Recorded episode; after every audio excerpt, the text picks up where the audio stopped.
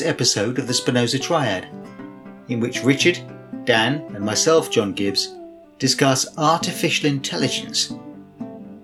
We hope to apply philosophy and our understanding of human consciousness and intelligence to our understanding of artificial intelligence, which is, increasingly, one of the most interesting topics of our times.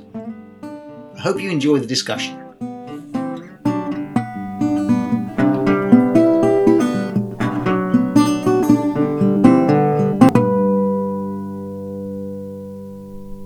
Started with a question, John. Well, it's the one you asked yesterday. What What's the relationship between consciousness and intelligence? Yeah, absolutely. I think that's a good start. That, Yeah. that is a good start. Yeah, uh, I think those are from from what I yeah from what I can understand when discussing, and that's the task of today's discussion Yeah. is to look at uh, Might that question take us off on the wrong path a bit? uh, what the difference between intelligence and consciousness. Uh, I don't think so. I think I think because if you can have an intelligent machine, but but you insist still, and that's a debate, that it is unconscious. That may, that may be more worrying. That may be more uh, frightening. That may be more, or it may be more, or it may be it maybe asks us to think about what we mean by consciousness. And I think that is the that's the that's where philosophy comes in with artificial intelligence. Is it's asking us to consider our own intelligence, our own consciousness, and what we mean by those things. Have you guys read um, David Chalmers' The Hard and Easy Problem of Consciousness? Uh, I can't say I've read the book, no, but I, I know of his ideas. No, but yeah. Yeah. Um, and obviously, you've got the Chinese room to get through as well. Do you think though that there's, I mean, as a as a sort of the, the, the problem of this i- i- is in that relationship? Do you have any sort of uh, initial thoughts just on that before we get going with that? What about Dan? Do you, do you have a, a thought on that? Consciousness or intelligence, yes, we, we can't be sure whether a machine is conscious or not as it gets more and more uh, Mm. able to do certain things and with enormous speed. Uh, but when it reaches that point of singularity that was Yeah. coined by a guy called Vernor Vinge in the 1980s, as soon as it gets to the point of singularity, that question, that division between consciousness and intelligence won't matter. Because then, then it will be doing all sorts of things that even us, even we as conscious individuals will not understand. We'll be Okay, like what- what cats trying to understand US foreign policy. What about if we framed it in terms of not just AI, but for us, for, for, for people? You know, is, is, is, there, is there a division between, say, you know, animal consciousness, intelligence? And I put human in there as well. I mean, it is what do you see as the relationship between those? Well, we, sorry, John. Yeah, yeah, yeah. Well, uh, yeah. Uh, uh, if if it's true, then I'll take I'll pick up your proposition there. That as time goes by, if if intelligence, if the machines that we have today, and I'll take intelligence to mean something like capability. Mm. You know, they can do things extraordinarily quickly. I mean, I, I think if if you see someone and they can add up remarkably quickly, if they can remember things extraordinarily quickly, if they have a, a large reference library of memory, you say to them, well, you're very bright, you're very intelligent. That's the sort of thing we say. And a lot of our education system will define intelligence along the terms of, of those sorts of things, of a proficiency. Well, if you get if a thing gets more and more and more and more intelligent over the years, and that's that seems to be where we're going. I mean, this debate since since David Chalmers, that must be a while ago, what twenty odd years, and, and before that, you know, before the Turing test, nineteen fifties. What's happening is that it, the intelligence of machines is remarkable. If if you take my definition, which is proficiency, it can do things, and your proposition, Dan, is that it won't matter in the end. In, Mm. in the end, we won't ask are machines conscious. We'll just say I don't. It doesn't matter because I can't. In, I now can't tell. now that might be more. That might. Well, that leads us to a very kind of ontological problem, which is about human existence. Well, Are, are- is that just us then? Are we are Well- we not really conscious, but just very proficient I mean- machines? I, well, I, I could- I think. Go on. Oh no, I, I was going to say just on. Sorry about that. Just, just uh, wheeling back on what you said there, John. Uh, So we don't perhaps need to go all the way to singularity. I mean, David Chalmers raises that point himself by raising the problem of philosophical zombies. He says even now, when we look at look at everyone else in the room, we can explain the easy problem of consciousness, which is uh, we can see people paying attention, we can report people's mental state by the way they're behaving, we can see whether they're asleep or awake. Those are the easy problems of consciousness. But we can't explain the hard problems, which is like experience. The, what's it? What's it feel like to uh, taste a banana? To to smell um, to smell a, a, you know a, a pong. It, it, you can't you can't capture to capture those those things. So what, what David Chalmers says is most of the most of the presumption of uh, inner consciousness is based upon only uh, the easy problem of consciousness, which is the outward signs of it. So uh, most of the manifestations of consciousness are just um, uh, outward displays of behavior. So right. we could presume, he says, how do we know that um, that that we are not philosophical zombies? You know, and we might be performing everything in a, in a certain way. We might uh, meet people, we see them smiling, we see them happy, we see them crying, and we therefore presume there's an inner life from those uh, outward signs of behavior. But um, uh, we can't actually um, gauge the consciousness going on inside. So uh, the argument yeah. he puts forward for is a philosophical zombie to say that uh, um, w- most of the idea of consciousness, which hasn't been explained, is just a lot of um, hoping that people are conscious the way we're conscious. Mm. Um, oh, well, there's, yeah, I'll add something to that, Dan, which yeah. is ho- hoping that we're conscious the way we hope we're conscious. if you know what yeah, I mean. Yeah. I mean, it's just possible, isn't it, that the human brain, remarkable instrument that it is, through hundreds of millions of, well, not yeah, for many for many millions of years, I can say the human brain. If I take all of evolution, hundreds of millions of years, but has produced through a series of sort of adaptations, adaptations, you know, patches and upgrades to the mm. world, has produced a profoundly powerful sense of our own identity.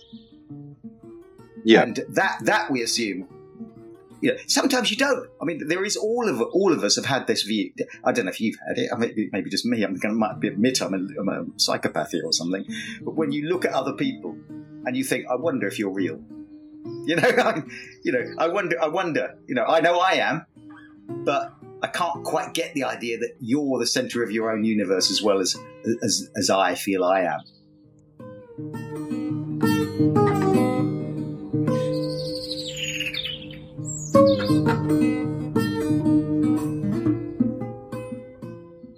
But I think, uh, I mean, just quickly on, on, on the initial consciousness and intelligence one, just I, I, I would say that conscious, you know, consciousness arises through uh, an element of self awareness. So intelligence, we've got as you, you sort of defined it, John. You know, collection, you know, knowledge, this kind of thing, and and consciousness is is is a an element of self awareness. So really, what you're gauging, I suppose, with it's they call it the problem of other minds, don't they? You know, the problem of other minds yeah. is then how much of self awareness does the other or does someone else have? And like you say, you, you can't gauge it. The, the, problem, I think, if you go too far down that route, though, is you end up in a kind of um, a sort of subjective idealism. Berkeley, isn't it? Where you start to think, you know, is is there anything outside of my? Is that you have to act as if everyone has another mind because it would be it wouldn't be rational to mm. assume that nobody has an, another mind. You have you have to assume it, it's it's the rational response, well, isn't it, that someone else has a mind and is self aware. Mm. Absolutely, and as and as and as good philosophers, which is what we are, uh, yeah. which is what we are. It's good philosophers. Right. We've introduced the idea of reality. I mean, the idea of the mm. of the world, the world external and the world internal, the mind yeah. and outside matter. Can I just add? That, add that, and I think that yeah. does that. Go on, go on, Dan. Can I just so if if we if we do solve the problem of other minds by presuming. I think that's what you're yeah. arguing there, Rich. Well, I, I think it's yeah. yeah. I mean, you have yeah have to assume because there's no other no other possible way. Um, except possible use of language and the way language structures and creates identity. But that's another discussion. Um, so if we're using presumption, we would then have to, when we start to see uh, machines either in software form or in some form of corporeal form, acting in a certain way that denotes consciousness, we would then have to give it the same, um, uh, you know, possibilities that we give to other people we meet in the street, and presume that they are conscious too. Uh, we can't jump into someone's head and experience their own qualia for them. That's the hard problem of consciousness. We just presume those qualia are going on like they're going on inside us ourselves, experienced individually. Uh, whether we do that with machines or not, but it seems like the argument would say we'd have to. The argument you're putting forward there. Well, I, I just I think we make that presumption of, of consciousness to people. We should do the same with possibly machines uh, as they unfold into the future. I, I think it depends on what level of, uh, you know, do we view machines and you know the possible intelligence that's coming, will it is coming, as yeah. self-aware, or, or or is it an intelligence? Because if it's just intelligence, then no, you probably wouldn't act as if it, it's uh, it's conscious. If if we start to see a level of self-awareness in the way that you would uh, you would attribute to a person, but I mean, you know, that's the human very, problem, isn't it? It's, it's putting yeah, human traits human. on on on onto yeah. other things. The same with animals, isn't it? You know, the yeah, I think that's absolutely. I was just thinking. Right. I've written down animal. I mean, that's the same thing, isn't it? Yeah. Because exactly. we, we we do that. And it's a problem. It's not. It's not an easy problem we solve with the living world around us. And we say things like uh, plants aren't conscious, but animals are conscious.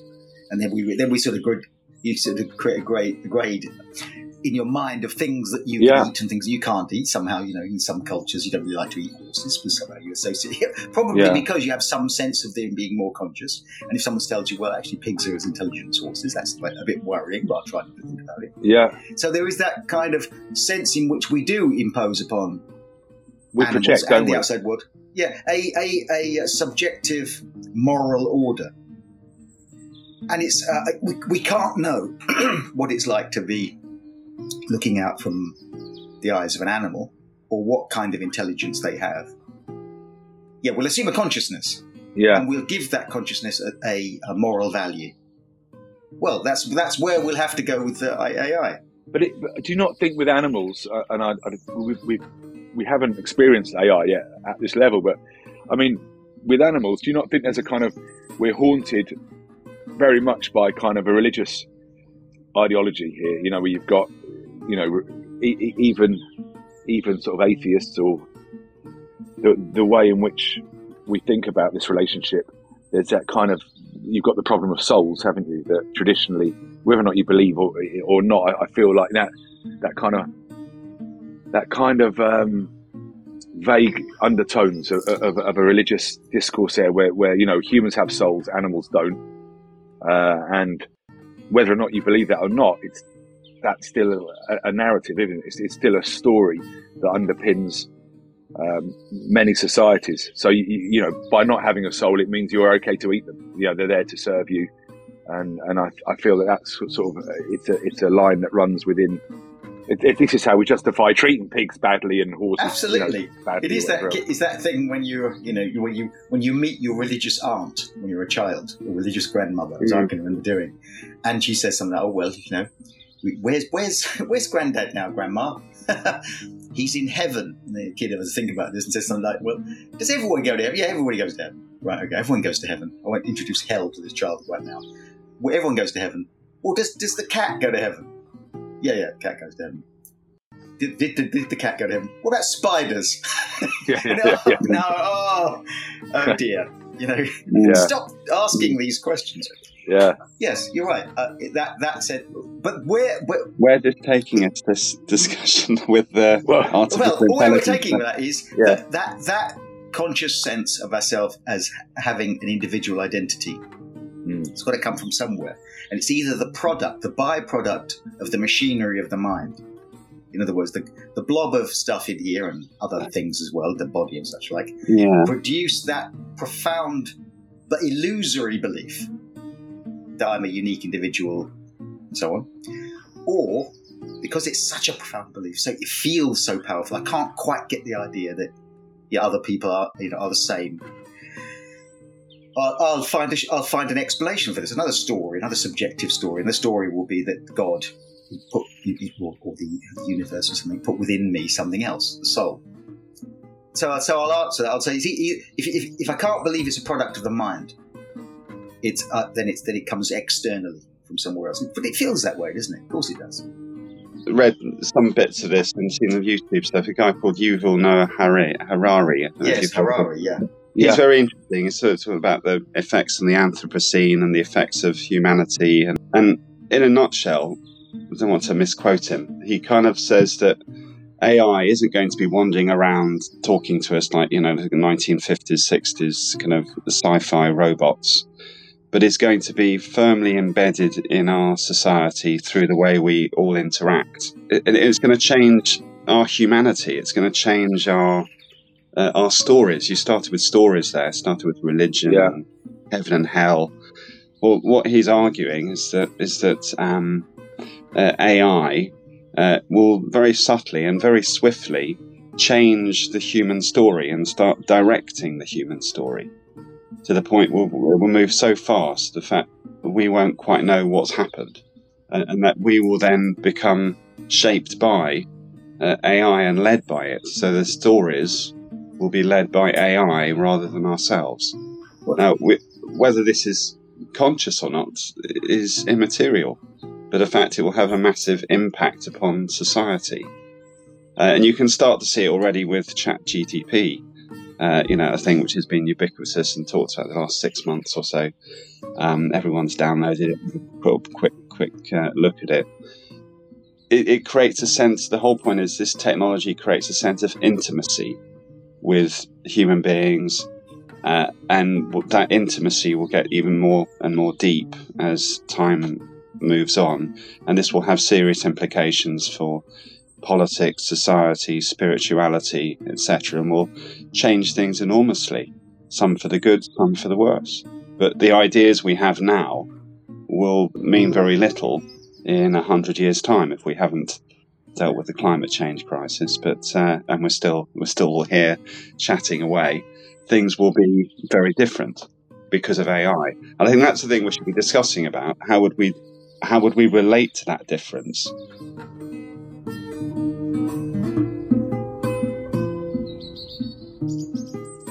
Or would we But- would we be you- able to relate to it? But do you not think that the question of con- whether or not it's self-aware is not key in understanding or accepting it, or do you think it's purely like a sort of hypodermic syringe model where where where we, we are just absorbing Yeah. information? I think what I'm trying to argue is I think it's going to change human consciousness.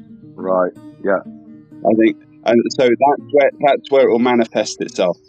You can see the level of. It's hard to say. You don't want to cast aspersions here, but human relationships, I'd say, in the last. I'm not speaking for my own life here, but have gotten slightly more mechanical uh, than they were 10, 15, 20 years ago. Uh, and is it to do with everyone peering at phones, which is the start of disappearing into AI? You know, your, your whole world is being produced for you by an algorithm. Spotify lists, etc., etc. Uh, your Google search, everything is is being marshaled. So your consciousness is being directed by the machine Yeah, Yeah. rather than other human beings and interactions and looking up and having conversations and talking, uh, etc., etc. Those things that previous generations um, well, experienced. in a in a sense, Dan. What, I mean, as you right, as you said that, you could you could see I could see you hesitating to not, you know, not not adopt a kind of uh, a, a, lament for a, a, more authentic world. Yeah. which is, which is you know, so Always so that, that, that Old man You know, sad. Yeah, yeah, exactly. Which, which, which we don't want any of which that you, which nonsense. you tend to do. Yeah. Yeah, I mean, oh, when I was a lad, you talked to people and you played the piano Yeah. and, you, and you sang, hmm. and people don't, and so forth. Yeah. And so, you know, human And relationships. candle burn. Yes. Yeah. Yeah, you did, and that was entertainment. Watching a candle burn. Yeah.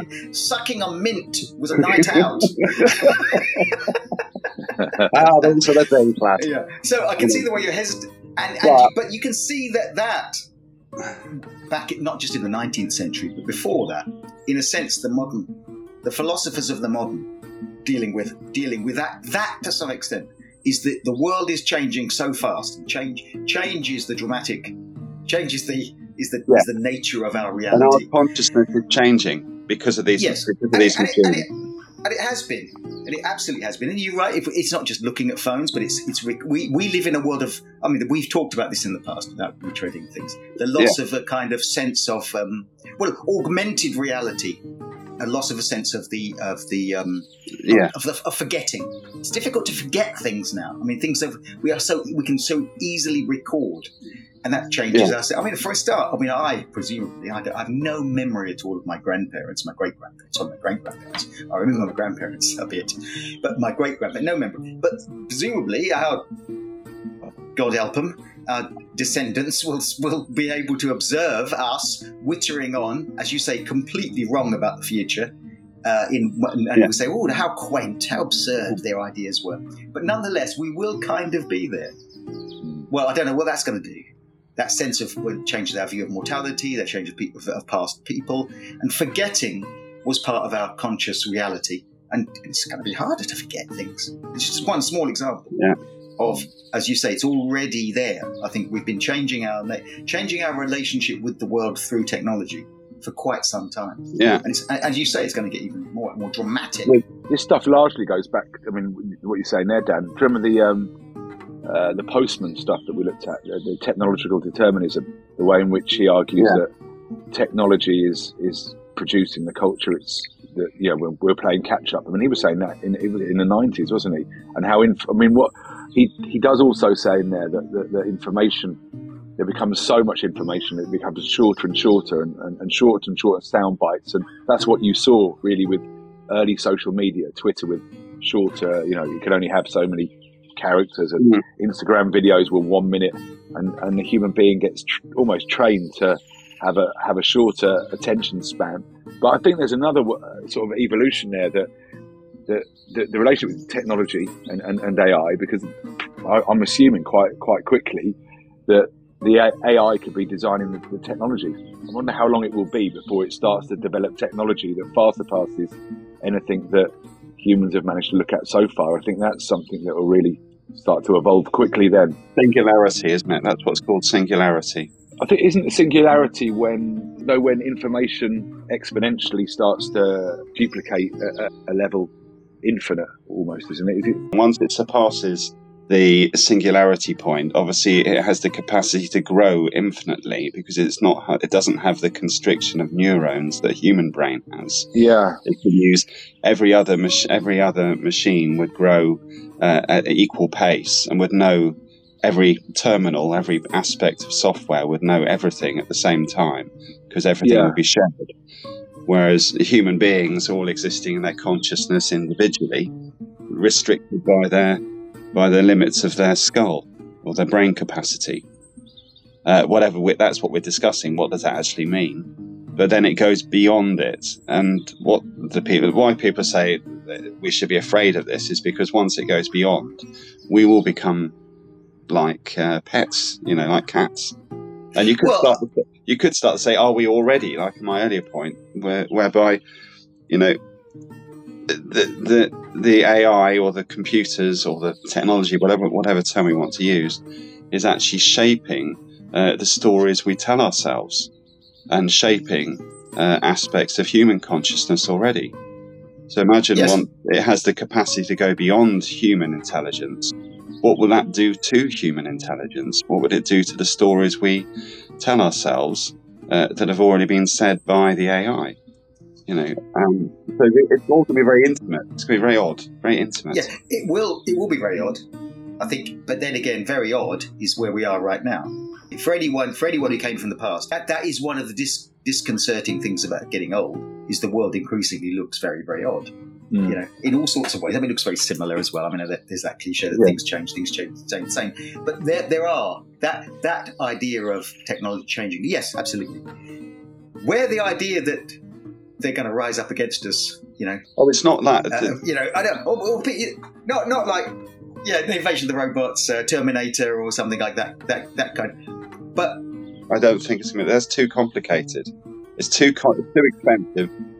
All the intelligences that we create once they achieve this point of surpassing our surpassing our abilities and so on. But and, and and kind of cascades into the future, you know, where they start learning from each other and so forth. I, I much faster. We well, sorry, once once that once that has happened, uh, what we tend to do is ah, oh, that would be terrible. That's partly, I think, because of our own.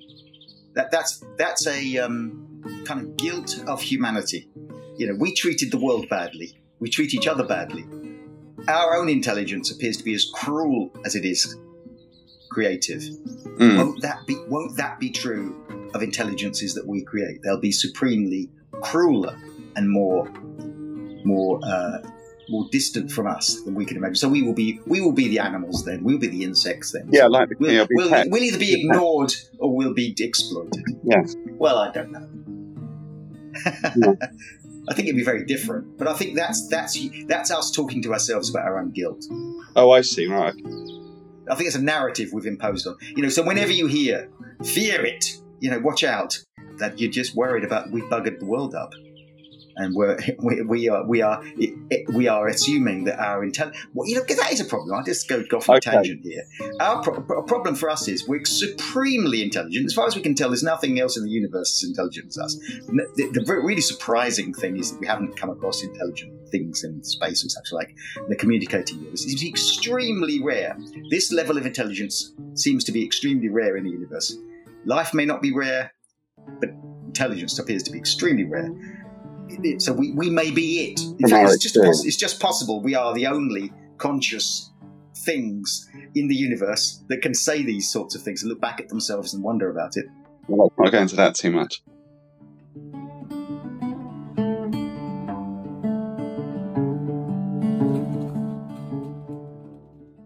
So, uh, you know, I've completely lost some of the point now. I've forgotten what I'm going to say.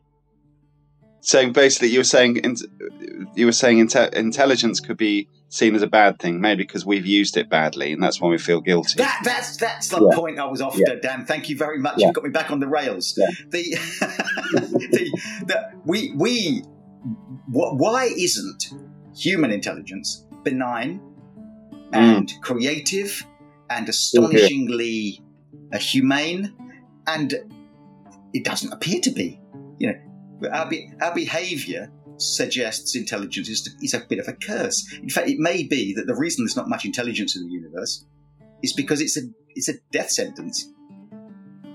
Mm. You know, there are all sorts of intelligent civilizations pop up in the universe, but they don't last very long. Like we're not going to last very long because it's not a great idea to be intelligent. It produces a kind of savagery.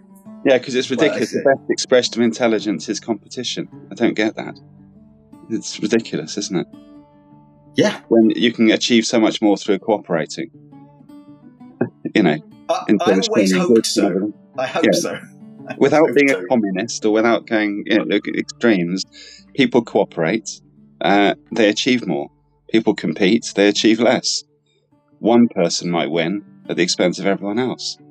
I mean, are, are we just so we're confusing perhaps intelligence with consciousness? Perhaps. I mean, I, I, I wonder intelligence on its on its own, in a pure sort of mechanical sense, is is you mm. know if, if, we're applying ethics to it, there has to be a level of do you not think a level of, of self awareness to that intelligence, perhaps, or, or maybe just maybe the void, that a total lack of it, or, or can you, if you replicate enough intelligence, if you like, or enough data you have going in there, will it or can it become self-aware? Uh, and and can we can we kind of define or break that down, you know, in, in, into something? Well, I mean, with with with, with sorry, just quickly with, with AI, you know, does it does it become with singularity? Is, is that also a level of self-awareness?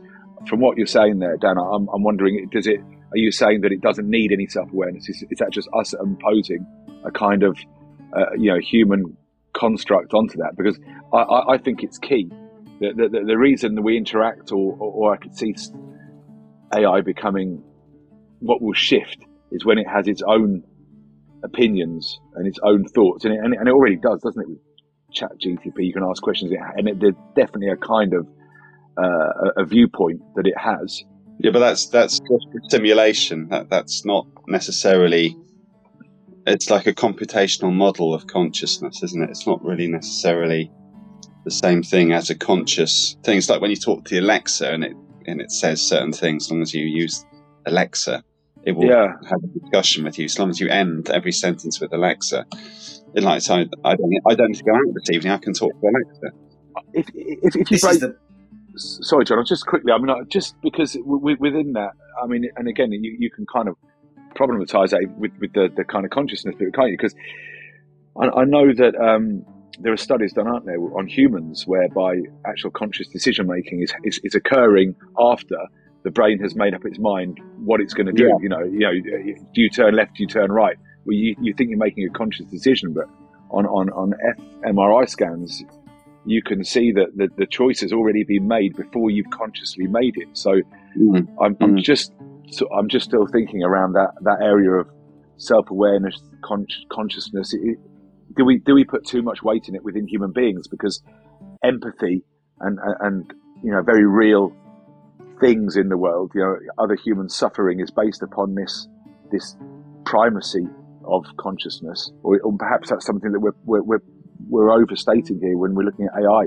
It might be a deeply human thing. It's your interesting thing, I forget the study that that shows that the brain is making decisions before uh, the conscious self has. It's a very interesting uh, study. I forget where it comes from, but it's a very interesting one, and that's terrifying for us as human beings because we'd say, therefore, uh, nobody's responsible uh, for anything, and nobody should be praised for anything because it's just it's just brains bumping into each other.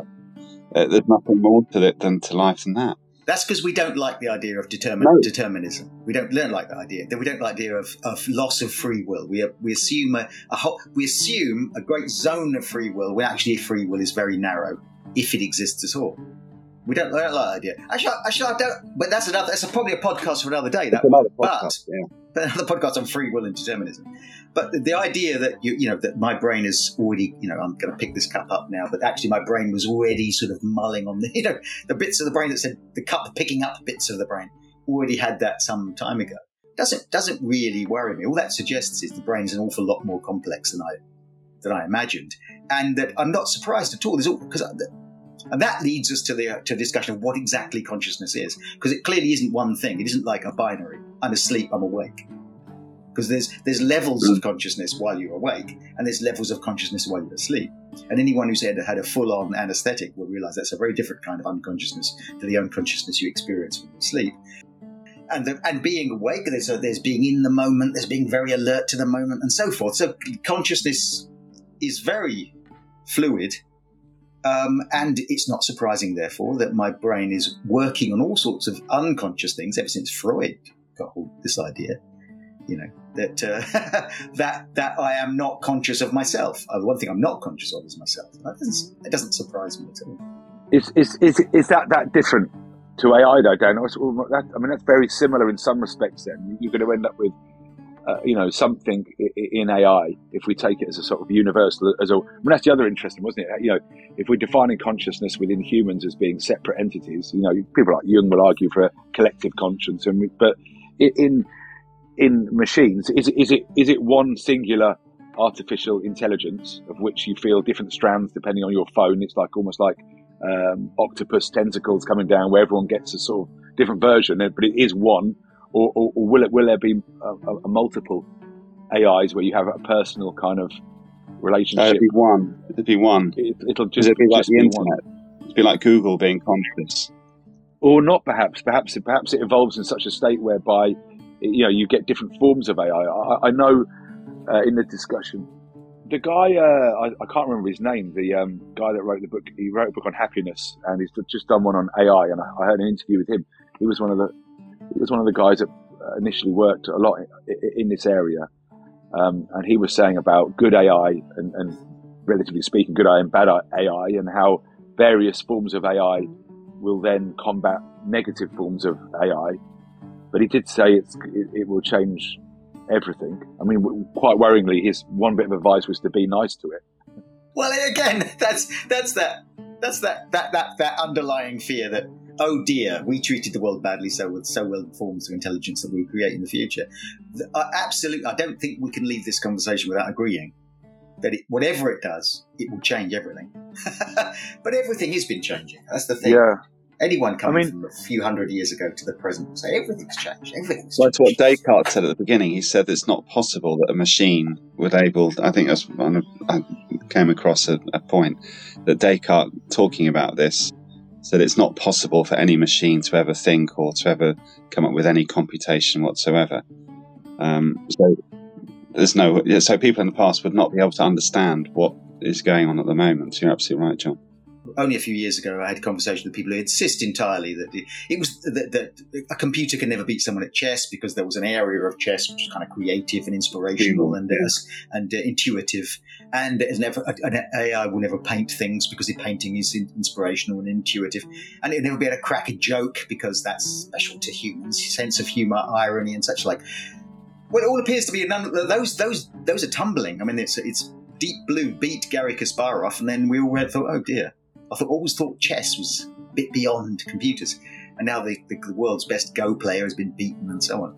So it's it's undoubtedly true that the, that though that myth that there's a special kind of inspirational creativity comes from the gods, maybe comes from the muses that computers will never touch. I doubt that's we're going to see that fall apart. It's already fallen apart. There won't be there won't be a bit of human intelligence that's reserved for us. I, I think there'll be. I- think you're right, Dan, what you were saying earlier, though, about the, the, the melding of, of technology and humans. And I, and I just think that when I when AI starts to develop the technology, that's that's when, because you you, know, does does the phone become some kind of pill that you swallow that, that, that literally goes into your brain, well, or nanobot that goes in there and then starts to, you know, starts to work with, with within you, you know, and it's, but I mean, just is it worth here discussing? Uh, you know, we're, we're talking about a relationship between human beings and and, uh, and AI, and perhaps our, how we would then form it. What about the Turing test? Are, are, are we past that now? Well, because that is one of the most famous, isn't it? That's, that, that is the sort of ah well, we'll know when we've created artificial intelligence because it will be able to fool us and fool the most pan, panel of experts. The Turing test. Once a piece of it of artificial intelligence can communicate with us so that we are it's indistinguishable from a from a human being, then it then it's achieved intelligence.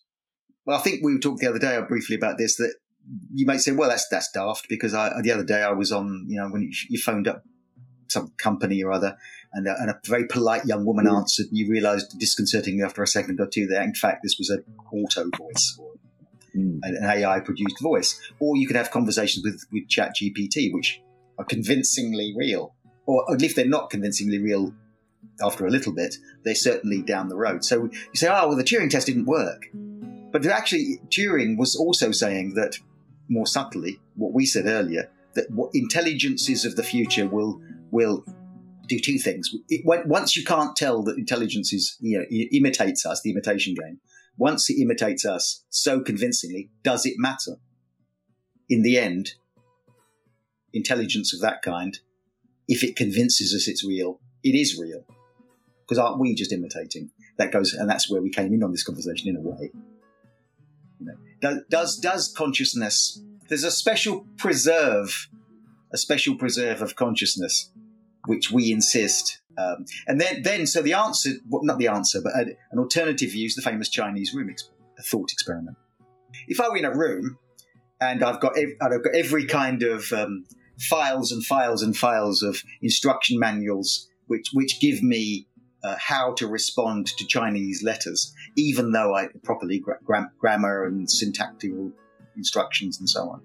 If I get the syntax right and have the instructions to do it, if someone sends messages under the door in Chinese, which I can't speak a word of, that I I I learn I have the proper responses laid out before me, then I give them back, pull them out of the cards, pull the cards out, check the things, put them back under the door. The person outside is convinced there's a native Chinese speaker in there, and in fact, I'm just simulating the ability to speak Chinese. Mm.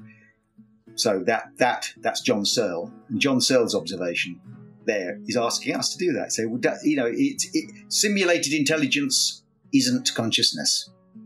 Well, does it matter? And and and, uh, and maybe I'm just maybe I'm just a simulated consciousness. So we're so we're back so we're back to the to the problem you said, Dan, of the human of the of the conscious zombies. The zombie. Uh, uh, how can I be certain if I if I have if I have no soul and my brain is just a, a, a millennium long product uh, a, a millennium long project to produce consciousness, and it does it so effectively that I am convinced I'm have a have a true identity. Does it matter? Other than to be a bit disconcerting to, to wonder if we are, you know, just simulations.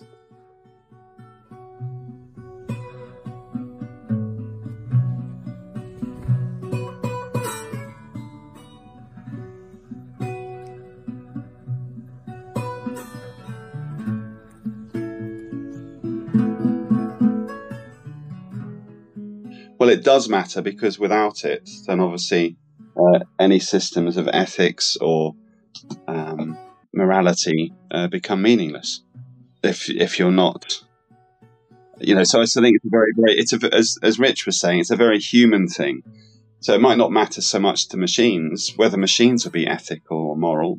Maybe they will be in their own way. Who knows? If if we're ever if we're if they ever get there, but um, uh, the where we are at the moment we can't prove that consciousness is, I mean, that's another podcast, free will and determinism. We can't be sure that consciousness is, is in the driving seat uh, of our decisions, but we definitely act as if it is. Otherwise, uh, our society would turn to dust very quickly.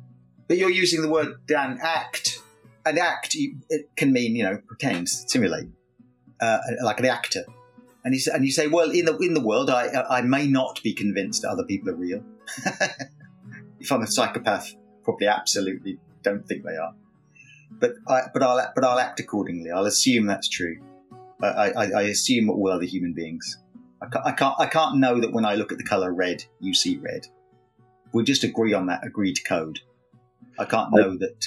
No, you that can't. Your, your ethical values are the same as mine, but we'll agree on a code, and we'll fall out over it from time to time. We might disagree that that's that's not red, that's not that's that's that's orange, but we nevertheless, our, our negotiations between ourselves will produce an agreed means of rubbing along together, even though we're locked in our lonely little heads. That that discussion you're describing there so well, John, is the acceptance of human consciousness if we if we were told by science we may be in you know 20 30 years time um, that the, you know the physical determinists have their way and so that that, that, that consciousness is just um, a relic from the past. It's not really and it's not really describing anything. There is just brain acting physical organisms in your head making decisions for you. Um, then those discussions, which are always polite and, and measured, would be meaningless. And people would stop referring to them. And then we would just gobble a pill, as Rich says, to moderate behavior. And there would be no more than bio machines. So, so this consciousness is vital because it does, I suppose that's why we've been talking about it. It does separate us from the machine and allows us well, to have a different experience or which is what we haven't really talked about in this discussion, is the qualia, which is never explained, of the hard problem of consciousness. You've just said, uh, John, about experiencing red or a colour. These things, science hasn't hasn't even begin to ex- begun to explain. I should say um, how uh, a, a, neuron firing can produce a qualia. They don't know how those two, what the relationship is between the brain and qualia. And qualia is the is the scientific term for consciousness, being aware of a smell, being aware of a sound. They can't see any connection between that and the brain firing. Until that's explained, society still has consciousness. Once that's explained, then everything becomes physical. And then we are no more than bio machines and then we would perhaps understand how the artificial intelligence would operate without a soul, because if we don't have consciousness, we don't have a soul either. We're just brain. We're like, you know, It's a physical organism like a liver or a heart. So we tend to fall into a camp of those who say, you'll never explain it. And I think they're in the same area as people who thought that you could that computers would never play chess. Yeah, it's it's a hard it's a hard problem. It's insoluble. Consciousness is an insoluble problem. It's a mystery. You know, and and and those who and those who say, well, you, no, we're not. It's um, yeah, that we are going to solve this, and we are going to probably understand consciousness, and um, and what the consequences of that will be. Maybe well, maybe it'll be computers that will tell us what the problem of conscious hard problem of consciousness is. What about um, panpsychism uh, as it relates to that? I mean, the pan, doesn't panpsychism argue that everything has some form of consciousness anyway? It's a bit like the kind of Spinoza argument, isn't it, with God being everywhere. But from from what I could get from it was that panpsychism argues that everything has a, a level of consciousness to it. You know, a, a, a small element of self awareness, and really the the the um, if if it is everywhere, uh, uh, and everything has some consciousness, then does does that go some way of addressing Chalmers' problem of hard hard problem of consciousness? I think it does because I think consci- then then we are asked what the consciousness maybe um, comes in different varieties. Again, as we started at the beginning, it, uh, plant, plants are conscious if they react to the things around them. They do. I mean, tree, yeah. trees apparently communicate through their roots and so on, and all sorts of animals and so on. They have mm. some form of consciousness. It's not. It's very different from our consciousness. We can never understand entirely what that is. They live in a world of of so different from us that we, we probably can't comprehend their consciousness. So there's so if consciousness may be insoluble, it may be it may be that we and the reason we try we, the reason it's insoluble is because we are conscious humans trying as you say the, maybe only uh, AI will ever solve it. Because conscious humans can't understand their own consciousness. No than I can understand the consciousness going on inside the mind of a bat or something of that kind. And so consciousness may exist in all things. It may be in all sorts of varieties it's impossible yeah. to understand. Um, uh, and all our consciousness is is our own consciousness. It's the consciousness of human beings built out of language and metaphor and symbols and imagery um, that, that, that, that makes us our consciousness ours. So I couldn't. I said maybe the, the universe has its own consciousness. Maybe the world has its own consciousness, and all things are linked together by a. Uh, well, although I think pan, pan it's true, just a story. True, yeah, but they, that may be another myth and, and story and narrative we want to impose on the world. And that's all human consciousness is, the story. Which is what makes it so interesting, I think, with this AI mm. stuff, because we don't have we don't have stories yet of which to understand the possibilities of, of where it's going. Or, or, we have we have stories that we can approximate at it, but it's got me when I thought about this stuff. I thought, what what language do you use to engage with something which we've never experienced? You know, AI as as it unfolds. Why why would it not have consciousness? So you have to start thinking that if it's got if it has infinite intelligence, as as, as it probably will do, as it as it develops, mm. what what's to say there is no level of self awareness within that?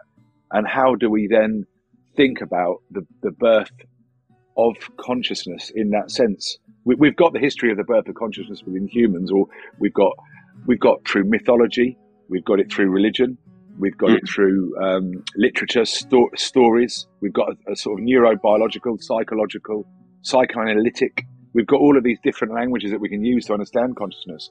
Because it, I, I, I, did sort of muck about with uh, the idea. If you think about things like um, mythology, depth psychology, that Jungian approach has a lovely way of looking at the way the, the, the, the, sort of mythological stories of the birth of consciousness and how it's developed. I wondered if some of that would fit in with AI you know, uh, you know, they, they, the, Erich Neumann's book, uh, "The Origins of the History of Consciousness." He the, the, it starts off with he calls it an Ouroboros, like a, it's symbolic around like a a snake biting its own tail. You know that kind of circle, mm. and and he goes, he talks about then how myth it breaks from that, the Great Mother, the the separation myth.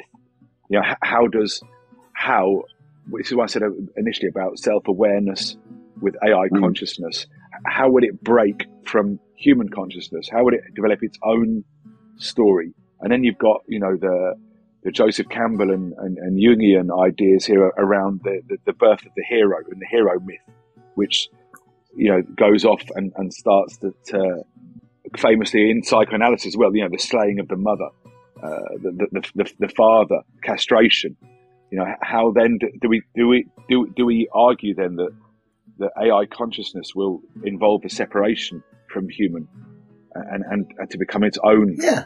qualia, its, its own self awareness. And, and uh, what language, how, how do we engage with that? Because we haven't experienced it. We've got no idea.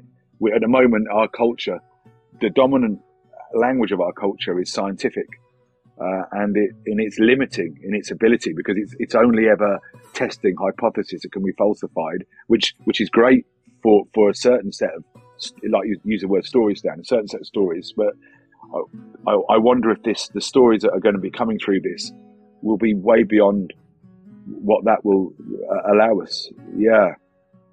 Interesting. yeah. I mean, I'm not at all surprised by. I mean, not at all surprised by the sort of idea of the unity of myth- mythology and the, and the, and the narrative structures that we that we all seem that, that shared across cultures and the unconscious imagery that we that seems to be common to humanity and so on. I, I I'm not. I'm not surprised that, that, that mythology and mythology and legend and so on and dreaming can can show a, can show insights because we're all human.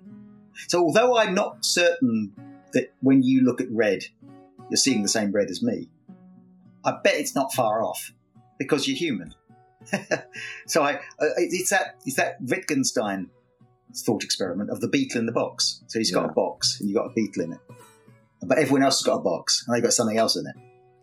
And you can't see into anyone else's box. You open your box up and you say, "Oh no, I think it's a beetle." Well, you don't know it's a red. You give it the word beetle, and someone opens their box up and assumes they've all got the same. So they say, oh, "Yeah, it's my- so have I, so have I." So someone's got a spanner in their box. but you can never quite know what it is because the lang- the language, the codes of language we've agreed on, define uh, are um, are shared, but our own our own individual consciousness is is is uh, is is unique. I think the strength of the mythological argument, so which you know, in, for human consciousness, has been historically the way in which they they map out across the ages and across history. You know, it's a it's looking at it in a collective sense, which which may be a strong way of looking at, uh, well, say uh, it might be a, a useful tool to look at AI because it's it's a collective consciousness. It's, it's, it's, well, it's a singular, but it's universal. But it's will it develop into singular, like we said earlier, singular pods of, of AI-ness, or are we going to have one totality of it? Uh, we're talking about ego formation, really, aren't we? It- it- Does Yeah. does A- AI end up with ego formation? Does it does it view its I? again, again, we're anthropomorphizing it. We're just saying it will be kind of like human beings. That's the whole point. It might be like nothing which we could ever relate to. And we come up with ideas that we have no understanding. So my earlier point about the cat trying to understand, you know, the Middle East. No, you're absolutely right, Dan. But but but at the same time, we will, we will have to think about it and speak about it in some sense, and and and, and We might you know, be around. we, we can argue that in, in, in, with more or less anything, though, can't you? You know that it's uh, that everything is a is put across as some some form of story, w- of which you put a human dimension to it. Well, yeah. uh, Well, now now we're getting we're, we're becoming futurologists, which is well, no, well, but again, we are getting sci-fi because because it's Philip K. Dick, isn't it? It's uh, you know, will hu- will will androids dream of electric sheep? You know, will, will they dream? Will will and, will androids have Freudian slips?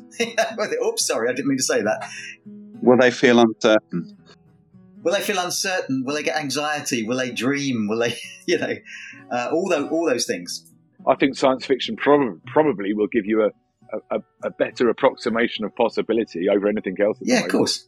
Yes. Oh, there's a lovely. There's a lovely. Um, was it Black Black Mirror episode where I think Black Mirror where there's some someone has a robot that cleans the house and the robot of course follows its logic process to cleaning the house, realizing the human is the mess maker, and he, in, in the end kills the human because because they. I remember my father saying to me, he said he, he worked in aircraft simulators, and he said, "Well, the most the most dangerous component on a plane is the pilot." It's increasingly that everything else is very, very reliable. The, the, the pi- but the pilot, the pilots, the, the number of crashes and uh, caused by pilot error is extremely great. So a lot of the a lot of the um, things put into aeroplanes are there to mitigate against pilot ego and pilot stupidity and pilot mistakes and pilot lack of consciousness. The machines should take it over. If, when when cars can be driven by machines, they'll be a whole lot safer. Well, I've got that in my new car. The car uh, uh, coming up to the traffic, it says proximity, and it stops. It brakes before I could brake. Brilliant. This is Fantastic. weird. What What about? I mean, we, we, we mentioned our ethics uh, and AI. I mean, you hear. Um, I know um, Elon Musk. I heard him speaking the other day on, on, on an interview, and he was saying Mm. about the, the lack of regulation and how important it was to, to, to, put systems in place. But I mean, if you, I mean, AI, not AI necessarily, but robots. I mean, with the science fiction kind of angle here, you know, Asimov talks about this, doesn't he? With the three three robot laws that, that you know, I don't remember what they are. I think the first was something like robots can't harm humans, or they have to, the, the, you know, these kinds of Yeah. three kind of arguments there, and and, and I, I wonder whether or not perhaps with the development of AI, will will there be AI laws that we put in place?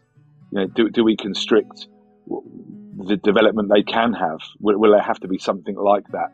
in Yeah, they're already in a way they already are. They're, I mean, they'll, they'll build on data protection laws, and we'll have to have we'll have to have laws about how they're used. Human humans will have to develop laws to to, to learn how to live with to learn how to live with AI. There was with nuclear technology. There is nothing at the moment for uh, AI. That's what the big discussion's about. Well, moment. actually, that, that, that's interesting. You should say that, Dan, about nuclear. You know, now that um, Oppenheimer is out, I've not seen Oppenheimer yet, but no, I haven't seen it yet. No. yeah, uh, but Op- Oppenheimer, Oppenheimer and Barbie. Yeah. Have you seen that, Richard? Have you seen Barbie? No, funny enough, John, I haven't yet. I thought that'd be your kind of film, really. no, Barbie. My my uh, Nikki's seen it, and, and, and my daughter's seen it. Yeah.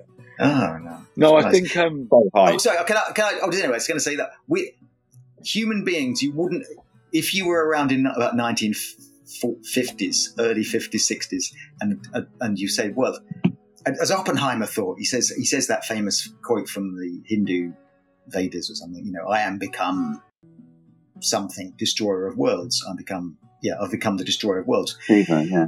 And yeah, and you think, and you think, well, yeah, really, how did we, how did we escape that bullet then? Human beings, in all their gross stupidity, have been given the ability to annihilate themselves. I'm going to go with a, for our listeners, don't worry about the robots. We managed atomic bombs. Probably. Uh, let's wait to see how Ukraine plays out. Well, but, but there we, we no we, we are we are the generation or, or two that have lived with the possibility of extermination through uh, atomic bombs. Yeah. What Well, we about the got- treatment of, of, of AI? If if we can say that there's a level of self awareness, if we can say they they're, they're conscious, then does that affect how we use them? Because you know, could are, are we going to end up with another lumpen, pro, you know, sorry, a, a proletariat, and another sort of work? Uh, can we treat them? Would, would, would could AI have rights if it's self aware? I think it'll. I think it'll be so much better than us. We would. We would be. It wouldn't need to. It would right. It would have to be giving us rights, like we give animal rights. You know, that it would have to be working out. I don't think we would be in a position to give the the AI rights. I think it would be the other way around. There's that observation. Let's let's hope let's hope the robots treat us better than we treat animals. Yeah, I mean that kind of yeah, they, they they and that again. We're circling back a little bit because that conversation it doesn't matter. That conversation earlier that that why doesn't increasing proficiency of intelligence produce greater moral obligation and community Yeah. and so on because it hasn't necessarily done that with humans yeah it No. has you could also argue you could also argue we are an awful lot more humane than we used to be and that we don't, we don't have people fighting in rings for entertainment anymore like Romans did, and we don't have slavery is generally considered not a good thing, even though it still exists. So we are our, moral intelligence and sense of our sense of our obligation to animals even has changed in our lifetime, and people used to treat animals much more. They still treat animals appallingly, but you know we are we are our, at least we're at least we're guilty about it. You know, you tuck into that ham sandwich, but you're worried about the pigs being intelligent. And it, you look But- for the, but Johnny, you look for isn't the that- red tractor. You know, oh, that's right, the happy pigs. One of the issues we said earlier, that people worry about things, but but all the same, we still eat the ham sandwich. Does, does it really matter if you consciously have a thought about it? I mean, it's kind of, and, and, and I think really this this is where we said about the initially the sort of consciousness versus intelligence and that kind of self awareness. because I, I, I think that that's really the, the, the, key question here with AI. You, you, you, you, we are definitely going to head towards something which is has informa- information which you can access, and and it, but it, but does that does that massive learning as well bank? Yeah, does it does it self learn? Does it self teach itself? And and therefore is it self aware? And, and and if we have a, a well, level of self awareness, then to use Dan's phrase here, the stories by which we engage with it become radically different, don't they? Yeah, we will be following its story. Yeah, maybe, or, maybe not. Mm-hmm. Who knows? You know. Well, it's either. I mean, if the future and science fiction explores this, it transcends humans to a degree that we become you know, irrelevant to it, insects, servants yeah. to it, or whatever, or or possibly that whatever whatever AI we of the future manifest, how it ever manifests itself, it will still be our creation. Mm. So it will it will reflect us uh, more than uh, the uh, other other life forms might. Yeah. So it'll still be it'll still be a and, and, which you could argue therefore it'll always be a tool of humans. It'll be created by humans for humans. It will be a version of us at the very least. You could argue, and, and, unless it stops being like us and starts constructing its own identity. I think that's more likely. Yeah, have to wait. Have to wait and see on. Have to wait yeah. and see on that one probably. Yeah, not too yeah. long though. Probably not too long. Yeah. We might we might even see it in our own. I think so. Yeah. Span our own short span. I, I, think with, the, with, with technology as we have at the moment, it, it, just becomes more of a problem as, as, as technology develops, doesn't it?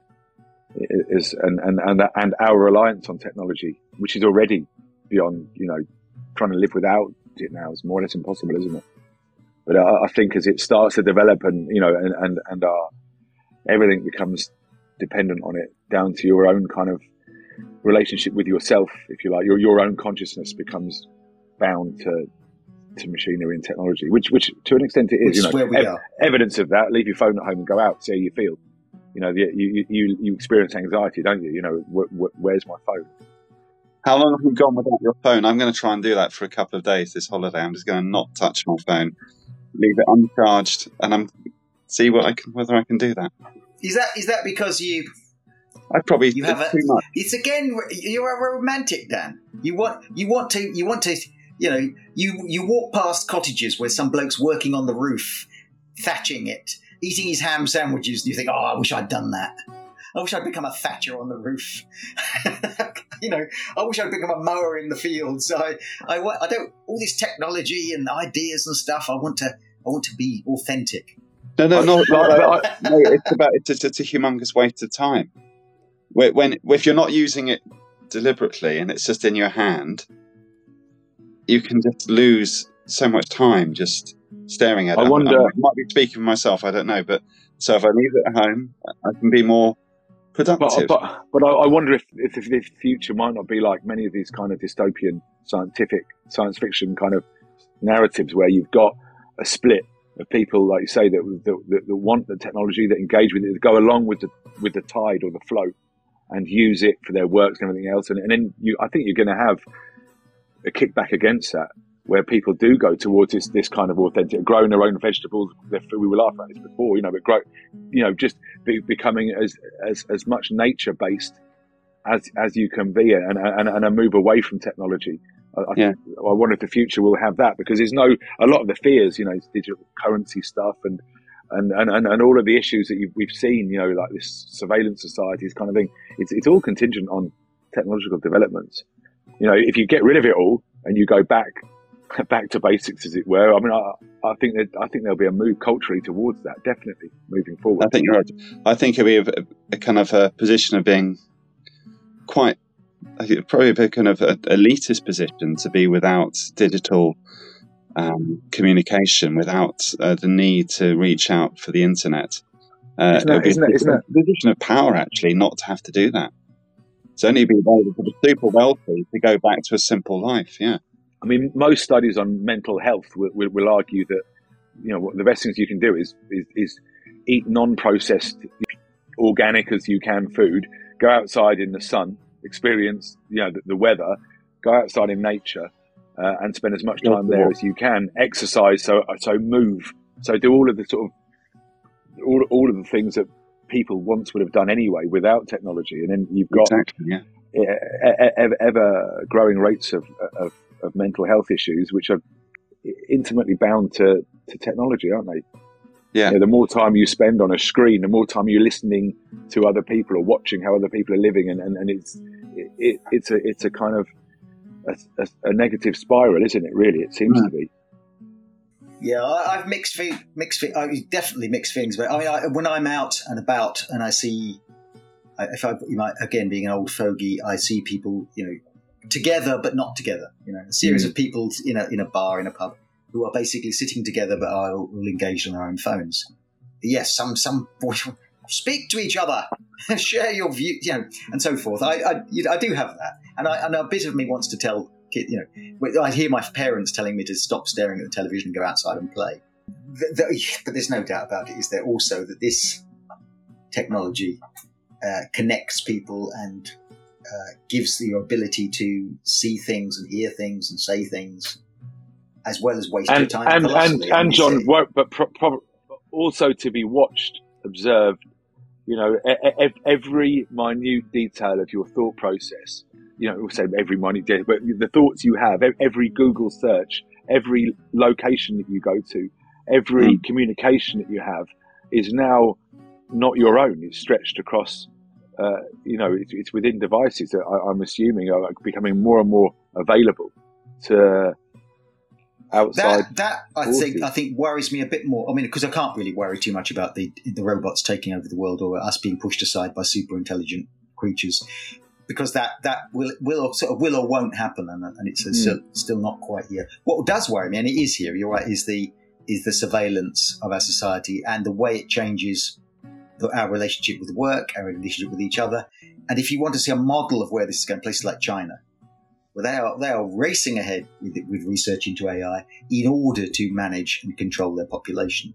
Well, that's the that's how that's how that's how all the takeover would would happen if this kind of mythical takeover does occur. It would be very subtle.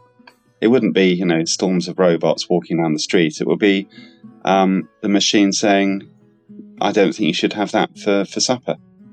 Perhaps you should have this." Uh, yeah, I've noticed you've been on the internet for a bit too long today. Uh, yeah. You think you and should I'm, go out for a walk? Yeah, it's true. Uh, uh, well, the subtlety will, you know, the control will be quite subtle. I think a lot of Chinese people don't realize that they, you know, if you go and ask people on the streets of China, what about Tiananmen Square? Do you, that was a terrible event. You, they've not heard of it. So you can write things out of history. However, the other side of the, and we're getting on to a discussion about the value, the value of the internet. People, people that will, some will have heard of it because they know how to hack through and get information and so forth. But the subtlety of the the subtlety of AI is when you go on something like TikTok and you des- I said this to you, Richard, the other day. You try and play it. You try and game it. You know, I, I shan't look at certain things. I shan't. I look at other things. I'm in charge of this, and you realise quite quickly it's in charge of you. It's led you down the rabbit holes of things. Chinese control of the population, though, and it isn't. It isn't necessarily guaranteed that liberal democracy will win out it's uh, it's certainly not it's certainly not doing a great job at the moment. When you look at China, you look at Russia, you look at other countries in the world, controlling the population, managing the population through authoritarian AI. I think that's a that's a serious worry. Well, if you remove if you if you end up with a cashless society, and and it's become centralized and, and it's more like a sort of voucher system, which you know, you hear people talking about now, and then I think it becomes even more, like, as, as Dan was saying, you know, it becomes more controlling in that sense. Because then, like you say, depending on what you've, it's like a series of, I don't know if it's been covered in Black Mirror, but, you know, depending on what, what you've viewed, your conduct online will depend what you can spend your voucher or, or money on. And, and, you're not allowed to keep, keep money for too long. All, all these kinds of, uh, these arguments out there. Yes. You know, it removes human autonomy, doesn't it? Uh, and, and, freedom, which again, I think moving forward could push that split between people who are, like you say, Dan, probably haven't thought of that. It probably will be the very affluent who are able to to, to go back to ba- yeah to go back to basics, turn you know get rid of the technology, away from the AI, yeah, yeah, free of the AI, and just go for a walk and leave your phone at home. That'd be so. so yeah, and, and, and, and, we become controlled, the rest of us, by, by yeah. the algorithm. Really, the algorithm yeah. will dictate yeah. what what you can do and what you can't do. And, and, and the thing is, when we think of it as, a, as an algorithm, you know, it, we think in a very mechanistic. You don't think when you use the word algorithm uh, of consciousness, do you? Like an AI consciousness. It's just that that that's well, that that becomes then algorithm is is is a form of intelligence, but it doesn't have an eye, does it? It's not a thing in, in the same way as we we were discussing earlier, which I think is called, becomes interesting. Thinking yeah. about this in terms of uh, as as as a singular thing, you know, separate. As I was saying about the uh, depth psychology stuff about castration and well, is there an ego formation using that word within AI where it's castrated from its humanness and it starts to learn independently for it for the either for the best of itself or however how, however it's going to develop, but away from human. It's in that yeah, sense, it's very much like a kind of uh, uh, uh, intelligence, or sorry, it's like consciousness. These old arguments, mythological arguments around the development of consciousness in that sense, because an algorithm isn't the same, is it? But it, but it, but or, or is it again? It's just language that we're using.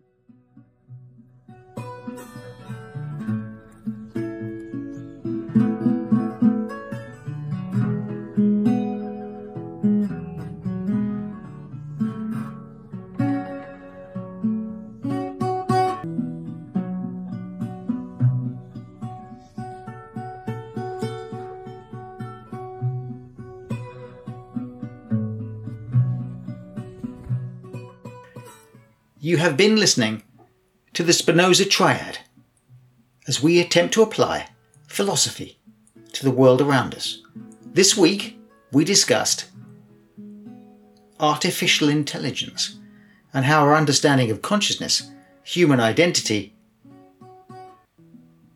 and intelligence might give us an insight into a world that is rapidly approaching. Thank you for listening, and if you've enjoyed this discussion,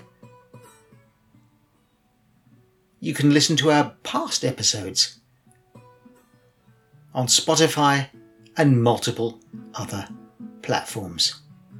Thank you.